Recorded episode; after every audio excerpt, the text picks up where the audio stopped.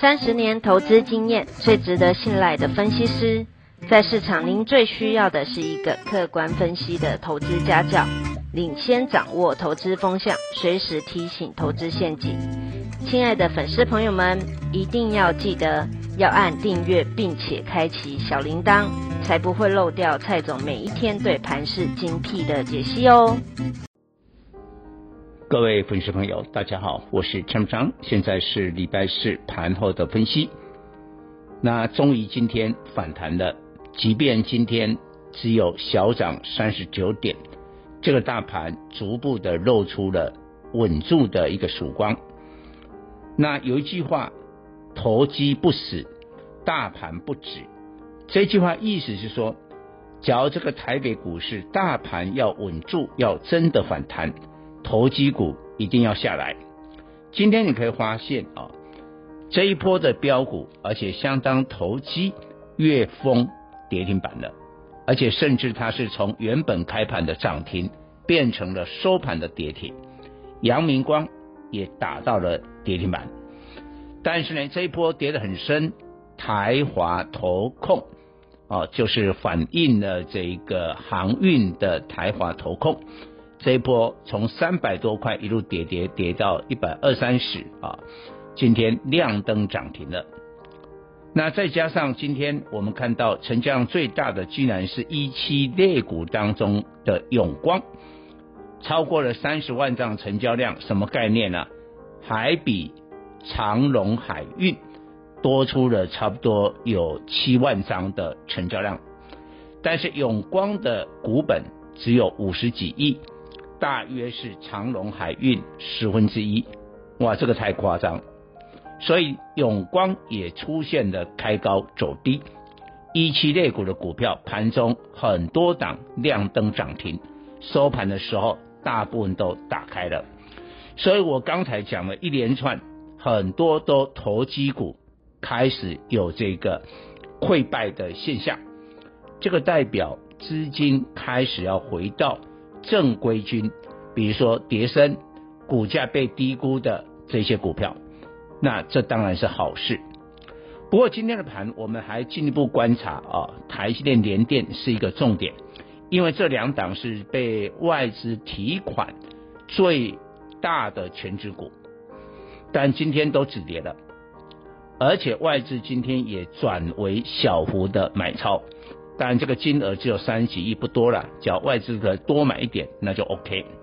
下午台积电法说会啊，整体来讲，不管是第三季财报毛利率啊五十一点三趴，或者 EPS 六点零三元，都有一起。对第四季的展望也是正向的，所以我认为短线之内啊，你不能期待台积电大涨了啊，但是呢，应该可以带动大盘。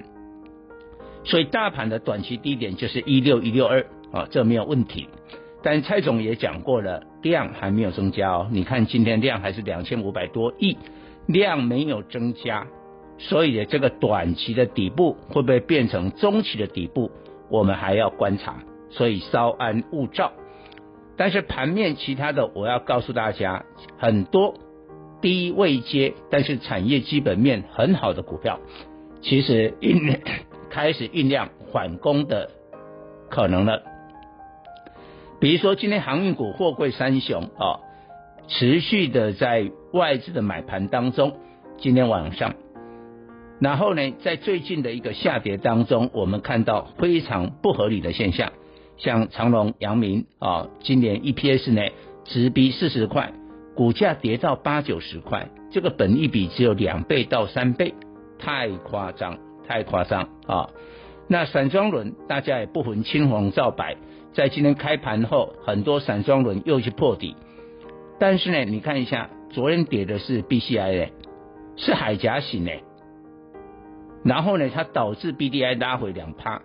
但是呢，跟这个巴拿马型或极轻便型的这些中小船舶的散装轮运价这一波都在涨呢，你要搞清楚啊！所以不是所有的散装人都要下来，何况即便 BDI 跌，那也是 BCI。你知道 BCI 在上个月九月份飙四十六趴，所以这个十月份拉回整理是合理的。也不是一个什么呃这个转为空方的一个市场，不是哎，只是涨多拉回啊，所以股价跌了一会过度的下跌，我觉得反而是买点。另外，今天的这个钢铁类股也开始有转机了，为什么？有一个消息啊，总部设在瑞士，叫 New Star，这是全球第二大生产锌啊。那锌也是一个重要的金属，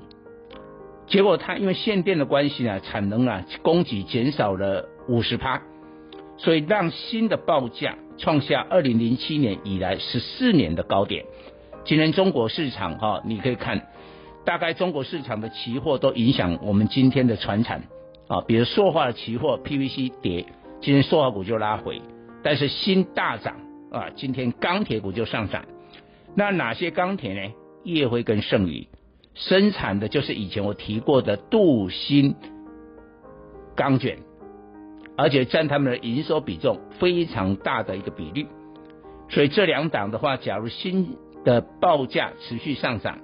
应该要锁定。何况他们本波已经跌得非常深了。以上报告。本公司与所推荐分析之个别有价证券无不当之财务利益关系。本节目资料仅供参考，投资人应独立判断、审慎评估并自负投资风险。